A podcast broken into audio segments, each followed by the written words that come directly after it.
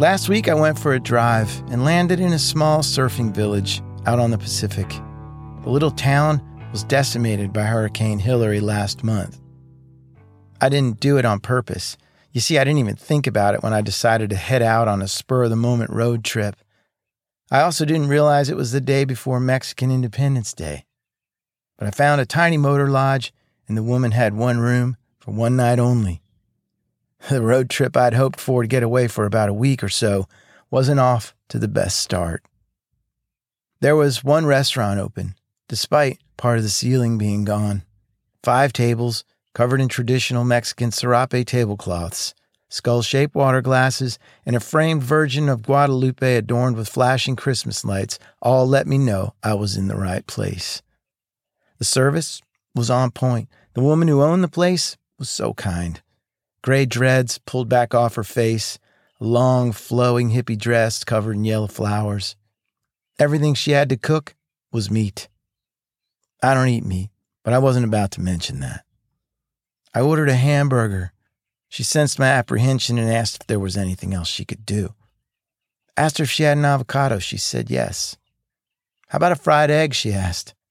Why not? Her eyes got real big. She was happy, like happy that I made a request she could actually satisfy, as if she'd had so many others that she couldn't. A fried egg. If everything was that simple. Over easy? That'd be great. Fries? Sure, what the hell. When my burger arrived, yolk was broken. She asked me if I wanted her to make me another one. Absolutely not. This is perfect. It was the most authentic conversation I've had in quite some time. I realized authentic conversation has become a bit of a problem for me. It feels like everything that comes out of my mouth these days is manufactured or mechanical, like a machine spewing out answers to questions that haven't been asked. When she headed for the kitchen, I sat quietly, looking around the room. Stickers on the wall, signatures in different colored markers from previous guests who'd signed their names and compliments to the chef. From towns like Bishop, California, Tucson, Boise, all these folks transited through this little intersection known as Juanita's. There were 4 other tables in the restaurant, and at the one behind me, a group of people, a mixture of older and younger, some with tattoos and dreads, surfer types, were talking loudly to get above the din of the floor fans. I couldn't help but hear the conversation. It veered all over the place, but I sat up a little straighter when I heard Louis Armstrong's name float out into the room. Not a place one expects to hear Louis Armstrong's name. Don't ask me why. It's not a place. It just felt like more of a Tom Waits Blue Valentine kind of place. But if you don't know, I'm kind of obsessed with old jazz trumpet players. And when it comes down to it, Miles said it best when he said, "You can't play anything on a horn that didn't come through Louis." The conversation flowed like water. The path of least resistance led to a light argument about what is and isn't jazz. And besides this conversation that I wasn't directly involved with, there wasn't much in there to distract me, which is why I was so surprised when I realized I'd missed the turnoff that led to the discussion about Bigfoot. Louis Armstrong and Bigfoot?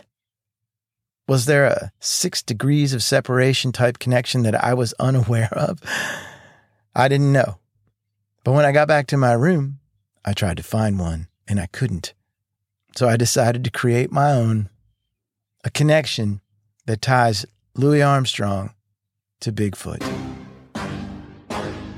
If I planned on getting any sleep that night, it needed to be done in order to organize the day's events in my head. First degree. Louis Armstrong was well known for his collaborations with the great Ella Fitzgerald. Second degree. Ella Fitzgerald worked closely with the renowned composer and arranger Nelson Riddle. Third degree. Nelson Riddle collaborated on numerous occasions with a voice actor and theater director named Ed Ragazzino. Fourth degree. In 1976, Ed Ragazzino directed a film called Sasquatch, The Legend of Bigfoot. Someone had to do it. could be the start of a whole new career. I planned on staying gone for a week or so and working on the show while I was on the road. I brought my gear, my microphones, headphones, notepads, books, battery banks, and chargers. I even brought my good coffee beans, my hand grinder, and my AeroPress. And not being sure of where I was eventually going to end up, I brought my kit, as I do every time I take a road trip. I carry a small alcohol camp stove, a water filter system, a sleep system, and a few other things. When I woke up at the crack of dawn the next morning, nothing in town was open for a cup of coffee, so I sat on the sand in front of my little hotel room and I fired up the stove. The soft sizzling sound it makes when the alcohol ignites made me happy. I spun the handle on my small stainless grinder. It was restorative, almost as if spinning that handle was adding juice to my own internal battery bank. There's nothing like sandy feet and the sound of a distant surf breaking on a rocky beach. I sipped my hot coffee and felt bad for being there, like I was impacting further a space and time that needed a reprieve. But that feeling faded almost immediately when I realized every time someone passed by me, they waved and smiled. If I hadn't seen the buildings torn from their foundations, the downed palm trees, or ate in the restaurant with no roof, I would have thought it was just another day. I don't know why I ended up in that little surf village. It just looked like a cool place on my paper map, stashed way out there on a desolate point of land, like the last berry on a branch drooping too close to the ground. Sometimes it starts to feel like the walls are closing in around here. The faint tick of a chain dangling from the ceiling fan might as well be a howitzer. No amount of focus draws me back to the page when things get like that. Usually an escape is the only fix, but trying to escape when a deadline looms is not really possible.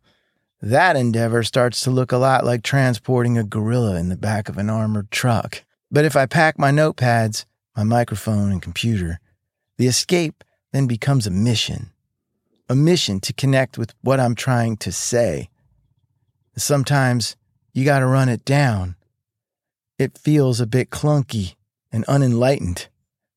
Most times when you're trying to unearth something, dig up, or chase down an idea, it ends up being a bad idea.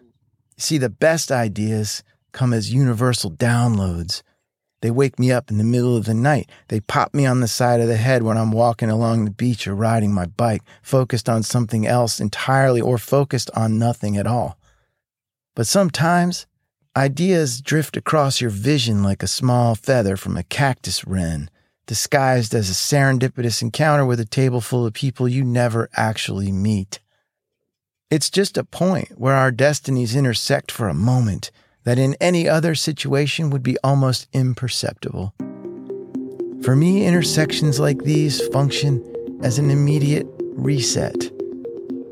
Now my friends will say, "Wow, you drove 8 hours for one night away?" I'll smile and nod. Inside I'm thinking, I drove 8 hours for 8 hours I spent away from a screen. 8 hours I spent away from my phone. I drove 8 hours so that I could feel the sun blasting the side of my face. I drove 8 hours for the roadside burritos and the opportunity to speak Spanish to a leathery woman with hands that read like fiction. I drove 8 hours to eat a burger with fried egg because apparently that's what was necessary to find the thread that connects American jazz to the mystery of Bigfoot. Someone had to do it. All right, thanks for being here. Hard to believe we've blown through another season. Next week is the last episode in season 4. We'll take a short break and be back before you know it. If you're not on the email list, you might have missed the big news. The Mind Unset is now affiliate partners with Zero Shoes, XERO. If you're laughing at the irony of me, the guy who hates shoes, partnering with a shoe company, you are not alone. I will say this, Zero Shoes make the only shoe I will ever wear.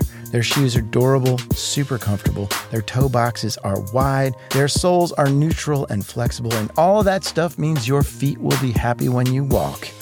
You need a new pair of kicks, and you use our affiliate link, the show gets a small commission at no extra cost to you. It's a great way to do something good for your feet and for your favorite podcast. ZeroShoes.com/go/themindunset. If you need that link again or anything else, you can find it at themindunset.com. I'll be here next week. I hope you will too. Until then, be nice, do good stuff.